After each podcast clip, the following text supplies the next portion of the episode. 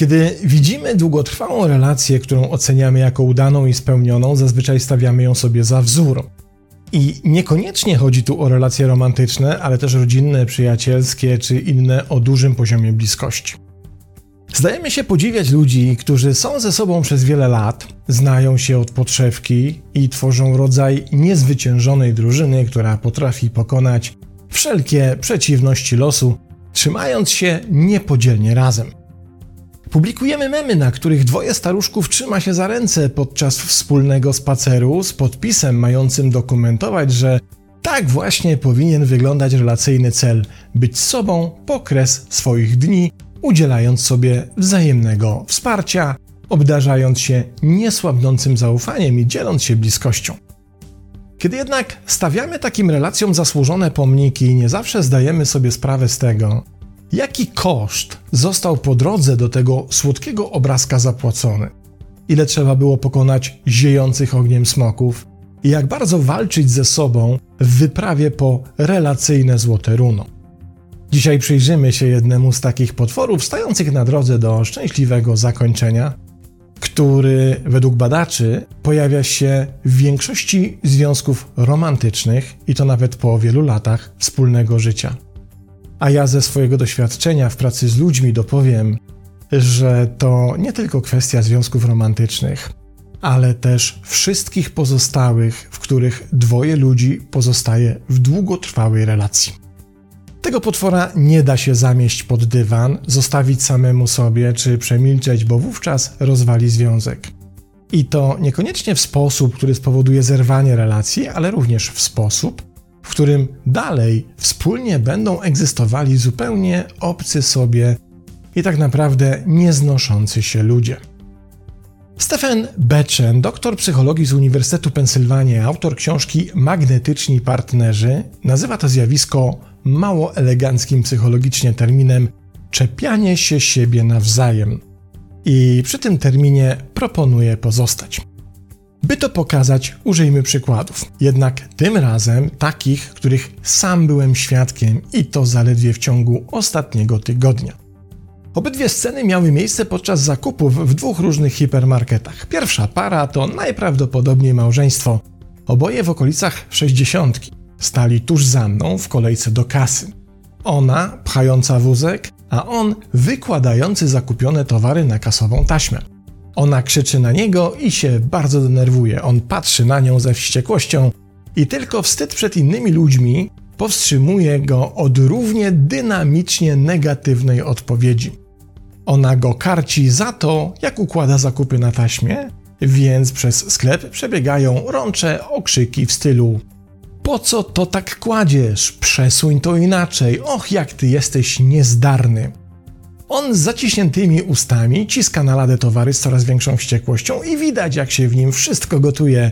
I aż strach pomyśleć, jak wybuchnie, kiedy tylko zostaną sami. Generalnie on według niej wszystko robi źle, ona zaś według niego przynosi mu wstyd i tak dalej w nieskończoność. Nerwy zaczerwienione ze wściekłości twarze, jazgot i awantura. Druga scena, innego dnia w innym sklepie, tym razem również zdaje się, że małżeńska para, ale sporo młodsza, jakieś okolice 40, może 50. Weszli do sklepu w tym samym momencie co ja, więc mogę śledzić całą akcję od samego początku. Zapomnieli przed wejściem o wózku. Krótka wymiana spojrzeń i lecą pierwsze oskarżenia. Czemu nie wzięłaś wózka? pyta on, zdradzając brzmieniem głosu, że ta kwestia go zasadniczo wnerwia. Ja przykładałam kartę do czytnika, a ty powinieneś wziąć, odparowuje ona raczej zaczepnie niż spolegliwie, po czym dodaje znowu wszystko na mojej głowie i odwraca się napięcie, by wyjść ze sklepu po wózek.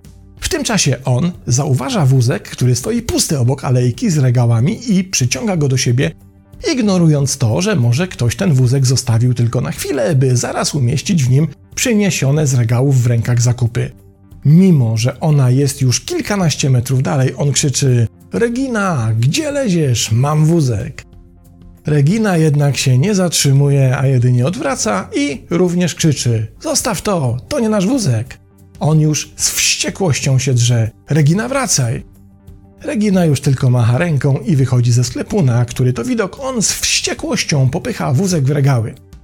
Dalszej części tej sceny już nie widziałem, ale aż strach pomyśleć, co się między nimi wydarzy, kiedy Regina wróci do sklepu z drugim wózkiem. Zwróćmy uwagę, że w obydwu tych z życia wziętych przykładach ci ludzie pokłócili się o kompletne pierdoły.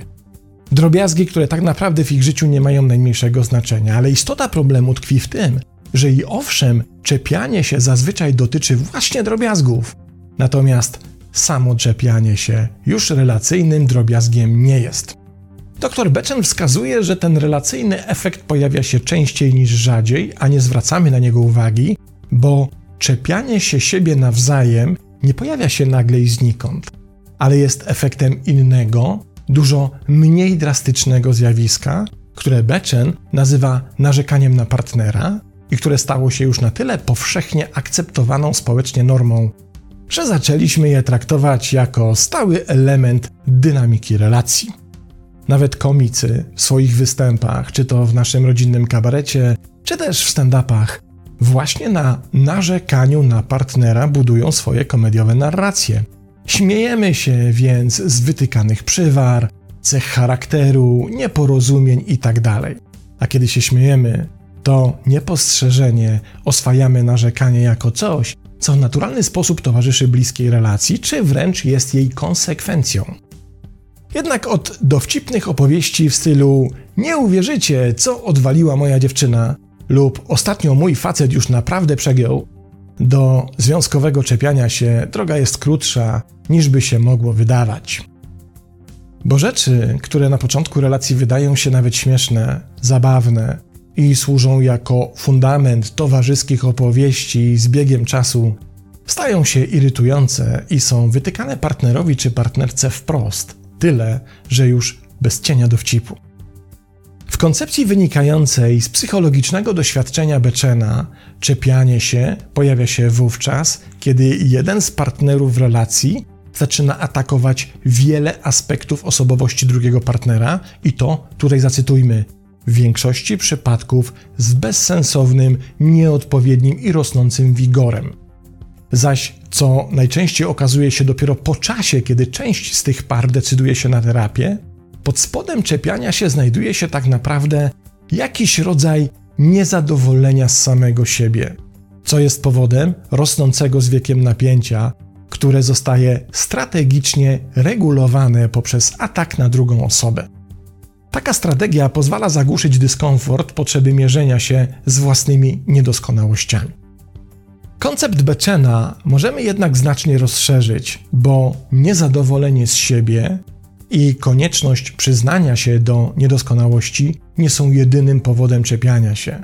To również napięcia wynikające z rozczarowania z życia, zawiedzionych oczekiwań, nieradzenia sobie z własnymi emocjami, czy żalu o to, że sprawy przybrały niewłaściwy obrót i nie da się już ich biegu odwrócić.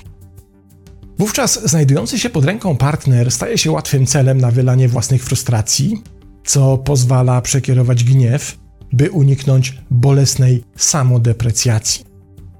Czepianie się działa więc tutaj jak magiczna pigułka przeciwbólowa, po której zażyciu już nie bolę siebie ja, bo teraz bolisz mnie ty. W takiej sytuacji projekcja porażki, wady czy niedoskonałości chroni projektora, który rozdrażniony partnerem czy partnerką może na chwilę zapomnieć, jak w rzeczywistości drażni sam siebie. Jednak ta strategia działa jak obosieczny miecz. Po stronie projektora nie rozwiązuje problemu, a jedynie na chwilę uśmierza ból, co nie sprawia, że problem nie zaczyna z czasem narastać. Po stronie ofiary projekcji wprowadza przekonanie, że jakaś część zarzutów jest prawdziwa, a więc zostaje przejmowana jako część własnej tożsamości. To z kolei buduje dokładnie taką samą frustrację, jak te opisane wyżej, których napięciowe negatywne konsekwencje są łagodzone przez tę samą strategię, czyli czepianie się partnera. Wtedy się pojawia projekcyjna pętla. Jedna strona relacji, by zagłuszyć dyskomfort własnych irytacji, projektuje ich powody na drugą stronę relacji. Ta strona przyjmuje część tych projekcji jako potwierdzenie własnych irytacji i by je zagłuszyć, projektuje je na partnera, który w obronie własnej stosuje tę samą strategię.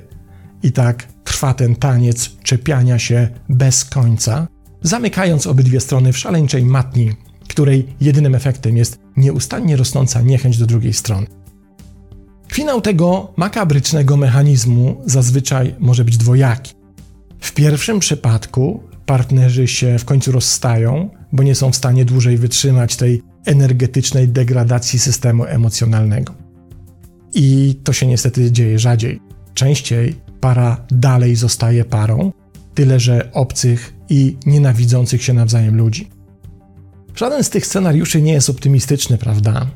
Czy istnieje zatem trzecie wyjście? Tak, ale jest wyjątkowo trudne, bo wymaga od partnerów przyznania przede wszystkim przed samymi sobą, że powód czepiania się nie leży w zachowaniu czy komunikatach partnera, ale czymś, czego nie potrafią zaakceptować w sobie. By to zrobić, trzeba pokonać własne ego, trenowane przez lata w przeświadczeniu, że najlepszą obroną jest atak i tym, że wystarczającym sposobem na to, by śmieci nie kłuły w oczy, jest zamiecenie ich pod dywan. Bo zaufania w relacjach nie zdobywa się za pomocą konceptu ty zrób coś sobą, by przestać mnie wkurzać. Tylko za pomocą konceptu moje irytacje to przede wszystkim mój problem i potrzebuję Twojego wsparcia, by sobie z nim poradzić. I dopiero wtedy na horyzoncie pojawia się zrazu nieśmiałe światełko nadziei, że kiedyś to my staniemy się staruszkowymi bohaterami rozczulających memów ze szczęśliwym zakończeniem w tle. Pozdrawiam.